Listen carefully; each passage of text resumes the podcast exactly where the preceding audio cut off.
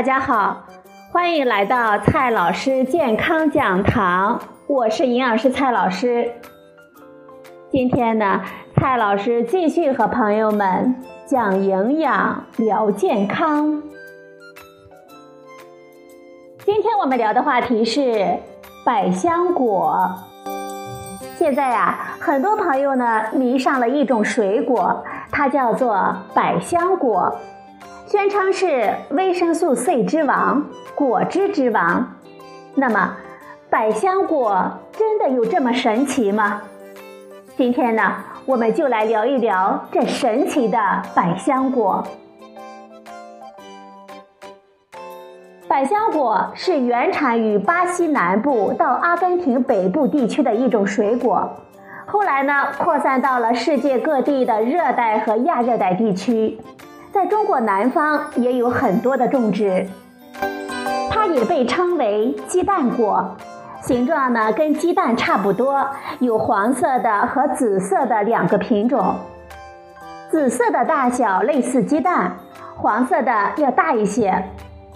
我们可以在网上随便的搜一下，搜出来的各种介绍呢天花乱坠，营养惊人，比如说。某著名的网络百科中就汇集成了它的各种营销的宣传。今天呢，我们就来聊一下这些核心的几条内容。第一条营销宣传。说百香果呢有十七种氨基酸，丰富的蛋白质、脂肪、糖、维生素、钙、磷、铁、钾、超氧化歧化酶和超纤维等一百六十五种对人体有益的物质，更被称为水果中的维生素 C 之王。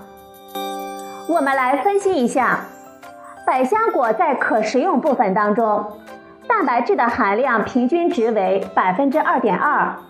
在水果当中，这个含量呢不算低，不过相对于我们每天需要好几十克的蛋白质，这个含量实在谈不上丰富。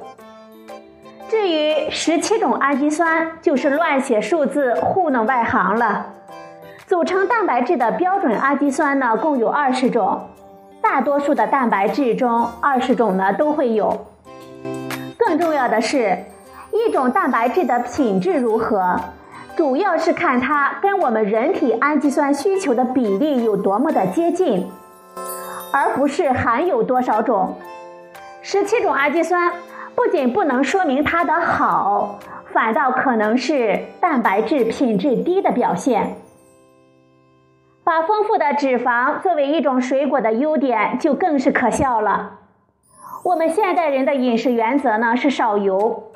而水果往往是因为低脂肪被认为是健康的，百香果的营销文案呢，却把丰富的脂肪作为优点来宣传。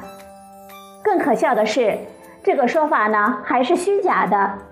百香果的脂肪含量不到百分之零点三，百香果的含糖量确实是很高的，超过百分之十。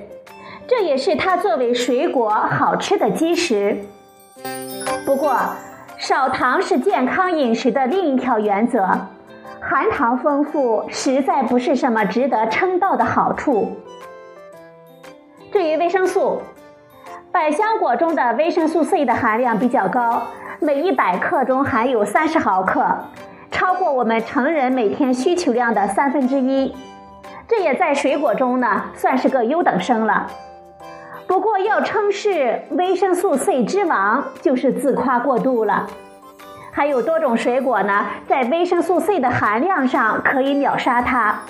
比如说，绿心的猕猴桃平均含量呢是九十毫克，还有一些品种呢能够超过一百五十毫克。柑橘呢一般会超过五十毫克，而草莓往往也能够达到六十毫克。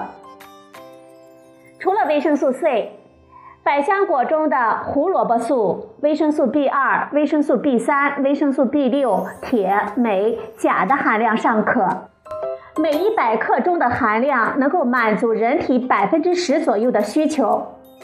除此之外，其他的营养成分都不值一提。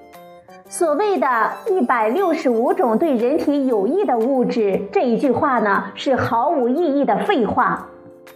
我们且不说这个一百六十五的来历可疑，对人体营养有价值，不是有多少种，而是有多大的量。SOD 呢是超氧化歧化酶，人体自己产生的，有生理功能。从食物吃进去的会被我们消化分解，是无法具有酶的活性的。而所谓的超纤维，并不是科学的概念，而是一种营销的用语，指的是吸水能力强的膳食纤维。第二条营销宣传呢是这样的：百香果所含有的超纤维可以进入人体胃肠里面非常微小的部位。进行深层次的清理和排毒，但是呢，又不会对肠壁有任何的损害，有改善人体吸收功能、正常健胃的功效。我们来分析一下，百香果中的纤维含量确实很高，能够达到百分之十，主要呢是果胶。果胶吸收之后形成很粘稠的液体，能够增强饱腹感。但是呢，它也只是一种膳食纤维而已，不会被我们消化吸收进入大肠，会有一部分呢被肠道菌群利用。虽然对健康呢还是有利的，但是所谓的进入胃肠道里面非常微小的部位，纯属臆想。而清理和排毒呢，就更是伪科学的营销语言了。再来看一下它的第三条营销策略。说百香果呢，可以增强我们的消化吸收功能，使得人体排便正常，不会阻塞肠道，所以呢，对于缓解便秘症状也非常有好处。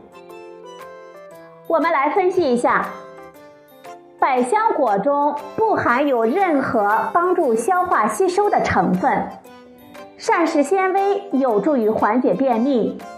但是不可溶纤维的效果更好，百香果中的果胶并不擅长，所以呢，作为一种水果，百香果本身呢并没有什么不好，很高的可溶性膳食纤维，比较高的维生素 C，独特的风味和口感，它也算得上一种不错的水果了。至于营销广告中所宣称的各种功效，我们呀，就不要当真了。好了，朋友们，今天呢，我们分享的是云无心老师的一篇文章《神秘的百香果》。今天的节目呢，就到这里，谢谢您的收听，我们明天再会。